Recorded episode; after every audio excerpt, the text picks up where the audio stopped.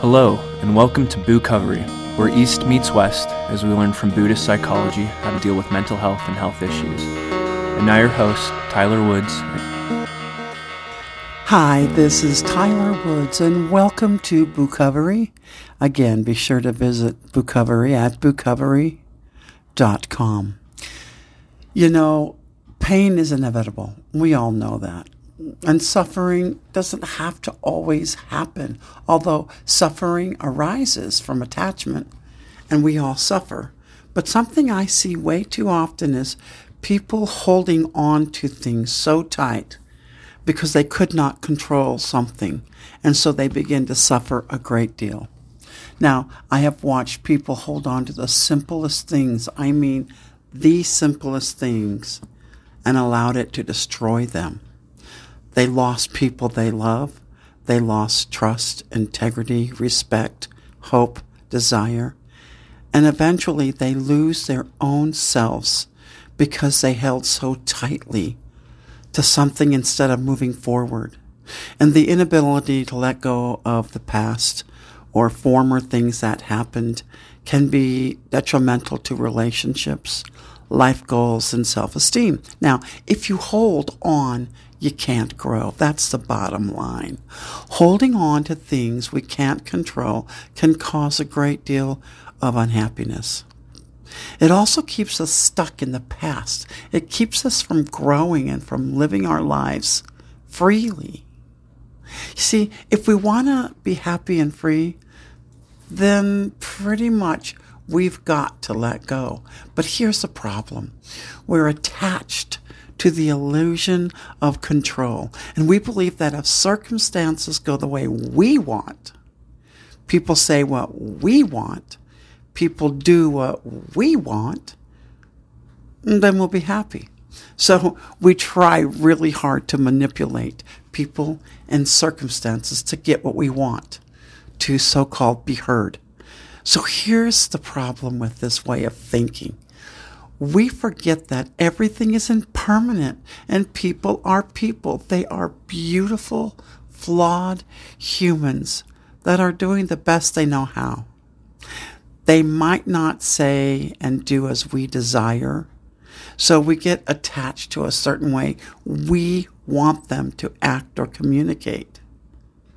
We then become so attached that it, we start to lose everything. But there's a way through it. And there's many ways through it, but today I want to talk about a certain way.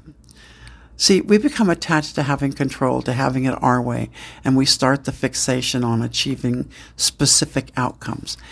It's as if we become attached to our desires and not anyone else at all because we refuse to let go and move forward. It becomes all about us.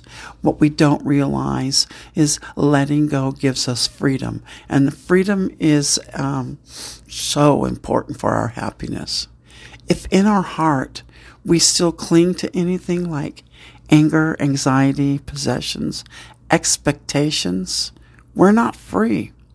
So, I love the Buddhist approach to all of this because truly, I think the Buddha was like the first psychologist ever. Really. He taught people about the power of changing their mental processes in order to alleviate emotional discomfort and to embrace change.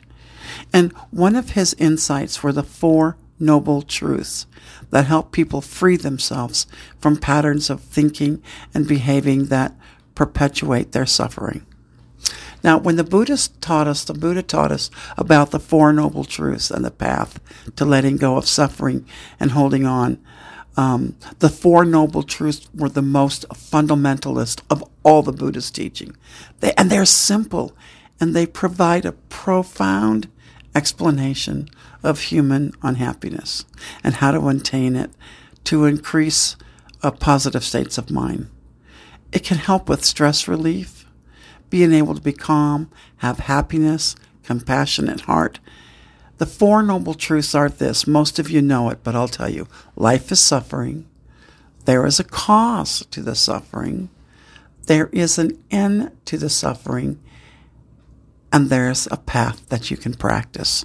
Now, this suffering encompasses things like pain, illness, trauma, um, abuse, an accident, a disaster, and can include milder forms of discomfort like long hours at work, feeling let down, not hearing things the way we want to hear it, a headache, feeling frustrated, disappointed, hurt, being stressed, depressed, upset. I mean, the list goes on. So let's talk about the noble truths so we can clear the path. The first noble truth tells us that we suffer, and we should all know suffering. And I think the first step to that path is to acknowledge it because suffering is uncomfortable and we suppress it or minimize it in our lives. So notice that you are suffering. This is what helps us let go. However, people make it difficult, especially if they're holding on. We should know suffering. Now, see, people get confused about life is suffering and they want nothing to do with Buddhism because then they think Buddhism is all about suffering, which is so wrong. It means they don't know Buddhism. See, there's a lot of confusion due to the English translation of the word suffering, which actually means incapable of satisfying. Satisfying. I'm going to say that again. The word actually means incapable of being satisfied. So the first noble truth is simply we suffer. And knowing this, we practice in developing a strong wish to liberate ourselves from the suffering. Okay, so the second noble truth, uh, which teaches there's a cause of suffering. Now, Buddha felt the cause to suffering was greed or desire, thirst or cravings. And basically, we search for something outside of ourselves to make us happy, or we search for the impossible. Like, I need someone to say something this way, and if they don't, I'm going to suffer. Okay, that's a choice. It seems like no matter how successful we are, we never remain satisfied.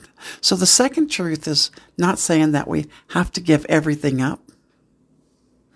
It's just the attachment to what we desire that gets us into trouble. And the Buddha taught that this thirst grows from ignorance of self. So we go through life doing whatever we can to have a sense of security about our own selves. And the misunderstanding here is yes, we get to attach to things, but this also includes being attached to ideas and options about ourselves and the world around us.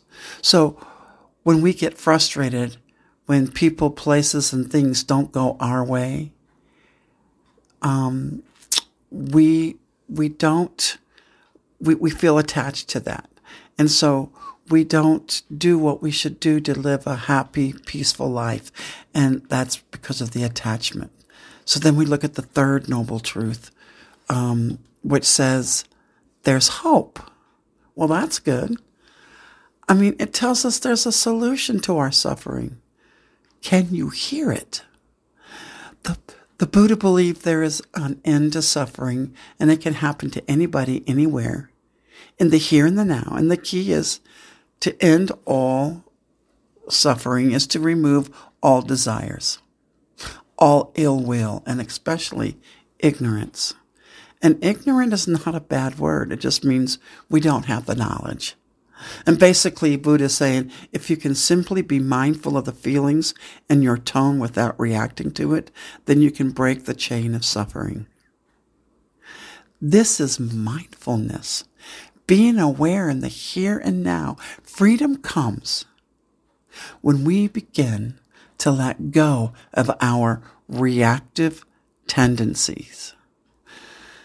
Okay, now the fourth noble truth follows logically after the first three.